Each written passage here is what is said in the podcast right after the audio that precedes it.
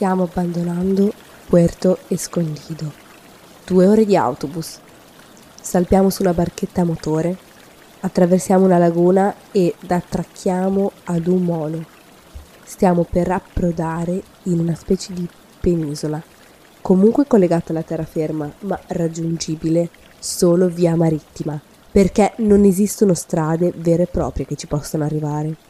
Ovviamente questo fa pensare che non ci sarà nulla in quel luogo e ci pentiamo quasi subito di non aver comprato qualcosa adatto alla sopravvivenza, anche solo una tenda o un materassino gonfiabile e ci pentiamo soprattutto di non aver prelevato più soldi, nonostante ci avessero avvertito prima di partire.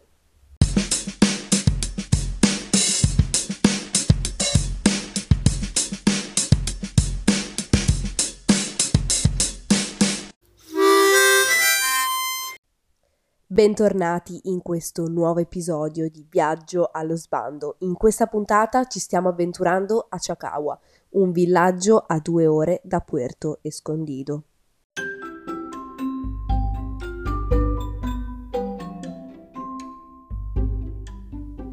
Appena arrivati per trovare un primo alloggio, cominciamo a chiedere a tutti i ristoranti sulla spiaggia, che di solito fanno anche servizio di ospitalità e è bellissimo perché tu ti svegli e sei in spiaggia.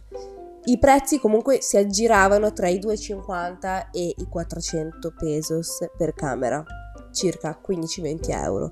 Ci sembrava quindi troppo caro, così il nostro primo alloggio fu un'amaca in spiaggia. 80 pesos, 4 euro a notte più o meno. Un incubo.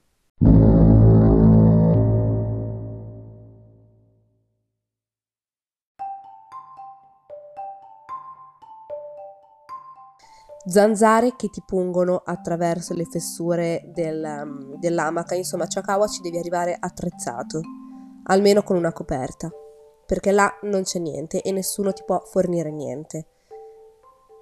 Sicuramente ci saremmo magari adattati dopo un po', ma un'amica che era con noi si ammalò quella notte e per la notte seguente ci siamo dovuti sistemare in una capanna più confortevole.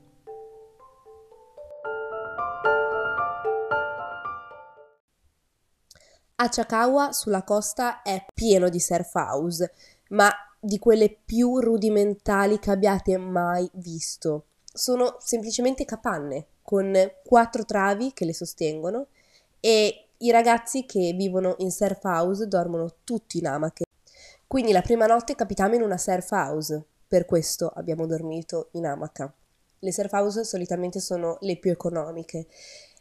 I ragazzi che lavorano lì si mantengono, diciamo, facendo questo servizio di ospitalità e affittando tavole da surf. Ecco, il surf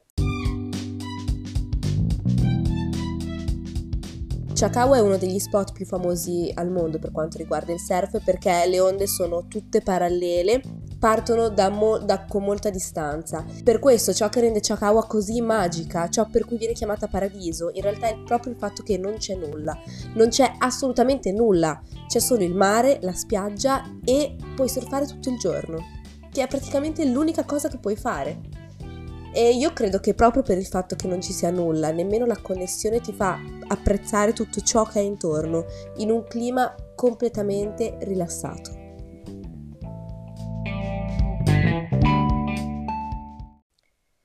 Per la prima notte, come vi dicevo, ci eravamo appoggiati a questa surf house. Volevo raccontarvi di quando arriva il momento di fare la doccia e di usare il bagno. Ed è proprio lì che ci rendiamo conto che non c'era nessuna doccia, nessun lavandino, nessun bagno, nulla.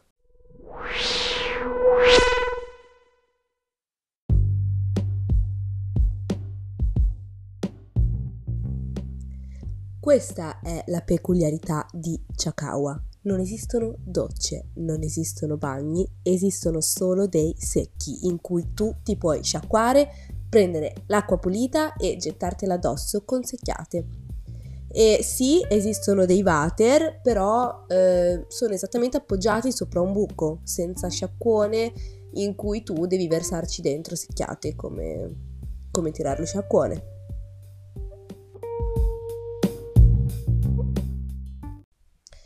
Il secondo giorno a Chakawa la nostra amica aveva deciso di abbandonarci perché non si sentiva bene ed è tornata a Puerto Escondido mentre noi siamo rimasti e abbiamo trovato una piccola capanna vicino alla costa.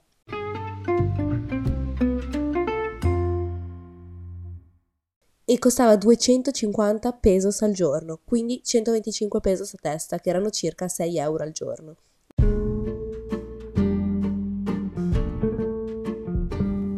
Ho bellissimi ricordi di quel posto perché le persone che lo affittavano erano veri e propri local. Era una signora anziana con la sua famiglia che vivevano lì penso da sempre e il loro giardino era pieno di alberi di mango che in Messico sono un po' come gli alberi di fichi, crescono ovunque e ne puoi sempre raccogliere tantissimi.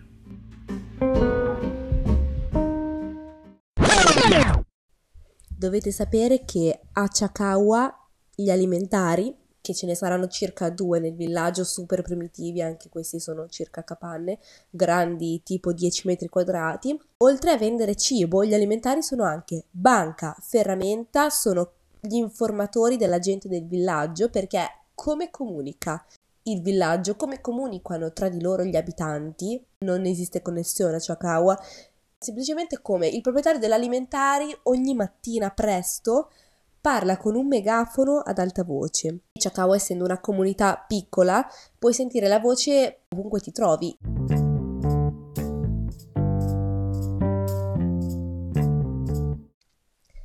Inoltre, l'alimentari è anche il tuo spacciatore.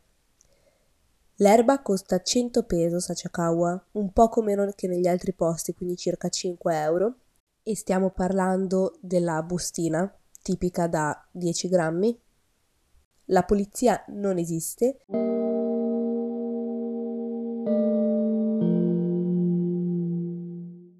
Quindi vige la legge dell'anarchia.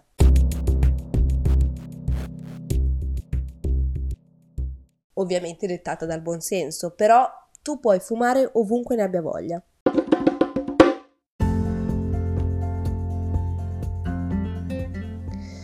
Una delle cose più emozionanti che ti capiterà di vedere a Chakawa è poter vedere il sole sorgere dall'acqua e alla fine del giorno tramontare sempre sull'acqua, perché lo vedrai sorgere dall'oceano e tramontare sulla laguna. Ed è davvero un fenomeno della natura indescrivibile, per questo chi abita a Chakawa davvero ci vuole stare lì per sempre.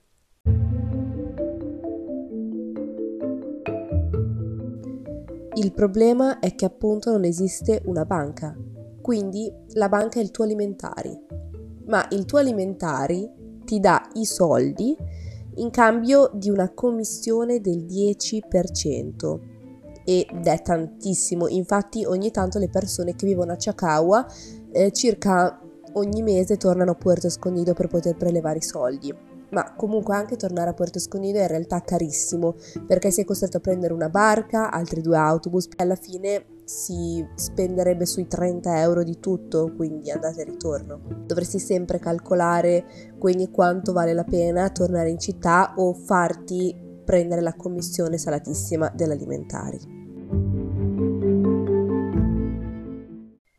Ovviamente c'è la soluzione, è quella di aprire il proprio business, anche se molto piccolo, a Chakawa.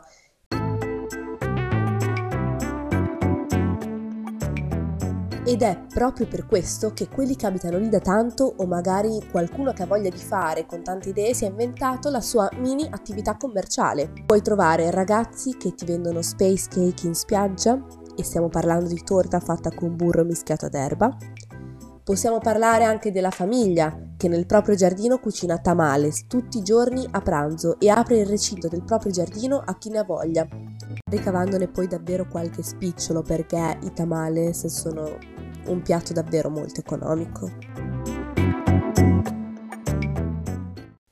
Di certo nessuno di voi, o forse pochissimi, conoscerà i tamales. I tamales sono un piatto davvero particolare della cucina messicana. Sono involtini con un impasto di mais, e sembra polenta, mischiata a verdure e maiale oppure pollo.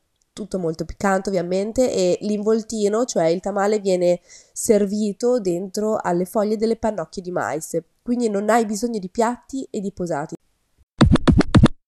Poi la sera puoi trovare anche una signora anziana che invece cucinava zuppa di legumi con platano tutte le sere a 50 pesos, cioè 2,50 euro, davvero buona. E poi a Ciacaua invece una coppia di italiani ha anche organizzato ogni venerdì il giorno della pizza in cui ti devi assolutamente prenotare il giorno prima per avere accesso perché tutti ovviamente non vedono l'ora arrivi quel giorno.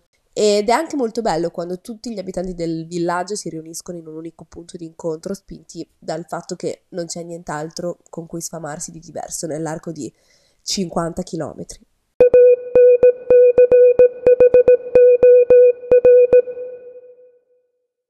Vorrei concludere la prima stagione del podcast con questa puntata in cui parlo del mio posto preferito nel mondo, probabilmente, insieme a Puerto Escondido. Volevo ringraziare tutti quelli che mi hanno ascoltata e anche quelli che hanno speso almeno un minuto per parlarmene. Grazie a tutti e alla prossima stagione, che ancora non so dove sarà ambientata.